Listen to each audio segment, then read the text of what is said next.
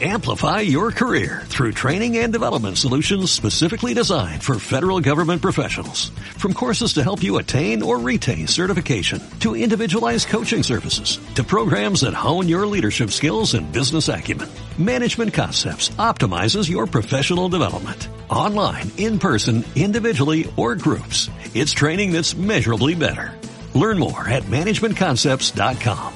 That's managementconcepts.com.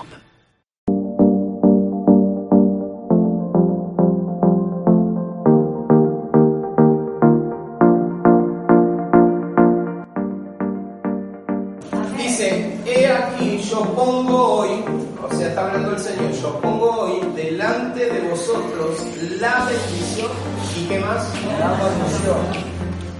Dice versículo 27, la bendición si oyereis los mandamientos de Jehová vuestro Dios que yo os prescribo hoy. Y la maldición si no oyereis los mandamientos de Jehová vuestro Dios y os apartareis del camino que yo os ordeno hoy para ir en pos de dioses ajenos que no habéis conocido. Amén. Tremenda palabra. Cada vez que yo leo esta palabra, entiendo que yo soy el responsable de si mi casa es bendecida o es maldecida. Amén. Por eso le decía al principio, usted es el que decide si toma la bendición o la deja pasar. Amén. Ahora, ¿cómo tomo la bendición? Porque es fácil decirlo. El tema es activarnos en la bendición. Yo necesito ser bendecido, ¿qué tengo que hacer? Mira el primer requisito que habla para poder ser bendecido en el versículo 27. La bendición, si oyereis los mandamientos de Jehová, vuestro Dios. ¿Cuáles son los mandamientos? Es la palabra del Señor. Nosotros lo limitamos a los diez mandamientos, cuando en realidad un mandato del Señor es una palabra del Señor. Es decir, hagan esto y va a suceder esto. Y a veces nosotros esperamos recibir las bendiciones ya, cuando en realidad hay un proceso. La siembra tiene un proceso. Yo pongo la semilla en la tierra, ¿no? ¿Cuánto tiempo pasa para que se haga un arbolito, esa semilla? Pasa un tiempito. ¿Y para que dé fruto? Mucho más. Ahora nosotros sembramos hoy y a los cinco minutos queremos cosechar. No. Hay proceso, diría que tiene al lado. Hay un proceso. Hay un No es ya la bendición. no es ya. Amén. Y uno de los primeros requisitos que Dios pone es obedecer a sus mandamientos. Uno de los mandamientos, dije recién, es honrar a nuestro Padre y a nuestra Madre. Otro de los mandamientos donde Dios es bueno y a través de Jesús dice, todos los mandamientos se resumen en dos. En amarás al Señor tu Dios con toda tu alma, toda tu mente, todo tu corazón y todas tus fuerzas. Amén. Y amarás a tu prójimo como a ti mismo. Cumpliendo básicamente el amar, cumpliendo básicamente el amar, se desata la bendición. Ahora, por amor nosotros hacemos todas las cosas y se cumplen los mandamientos por amor. Amén. Pues nosotros por amor a Dios primeramente vamos a amar al que nos aborrece, al que habla mal de nosotros, al que nos maldice.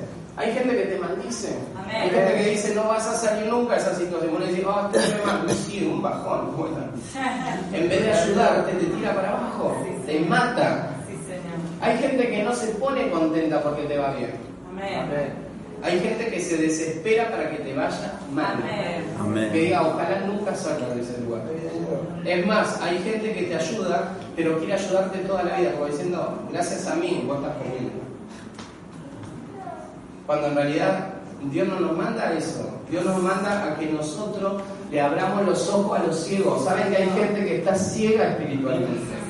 Amén. Y no puede ver esto básico, que es yo tomo la bendición. Entonces, si yo elijo la bendición, elijo servir a Dios. Si yo elijo la bendición, elijo obedecerle a Dios.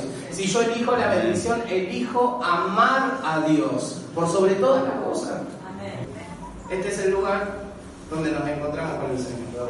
Amén. Tenemos que orar los unos por los otros. ¿Quieres ser bendecido? Amén. Ore por el otro, no ore por.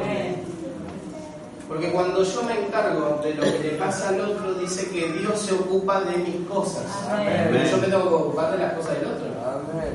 O sea, hay una regla establecida, no es que porque vengo a la oración me va a ir bárbaro. No, Vengo a la oración para orar por el otro para que Dios se ocupe de mis cosas. Que me ocupase de mis cosas significa no que me va a solucionar las cosas ya, significa que hay un proceso. Un proceso en el que Dios dice, bueno, no sé si ahora te voy a bendecir. Porque Dios también quiere probar nuestra fidelidad. En una parte de la Biblia dice, no me des mucho para que yo no me agrande y me vanagloríe, y no me des poco para que no tenga necesidad. Dame lo justo para que yo te pueda adorar y bendecir en todo tiempo. Amén. Ese tiene que ser nuestro clamor. Pues nosotros cuando no tenemos buscamos desesperado a Dios. Señor, ayúdame cuando me va a sacar de esta miseria y inmundicia, reprender al diablo todo, pues estamos enojados. Pero cuando vino la bendición ya se te fue el enojo, no reprendemos al diablo, pues ya está, está bendecido. Y ya está. El diablo no lo saca más de tu casa, él entra, se sienta al lado tuyo y te roba la bendición. Tenemos que cuidar lo que Dios nos da. Cada cosa que Dios nos da vale mucho en el reino del Señor. Cuidemos lo que tenemos. Amén.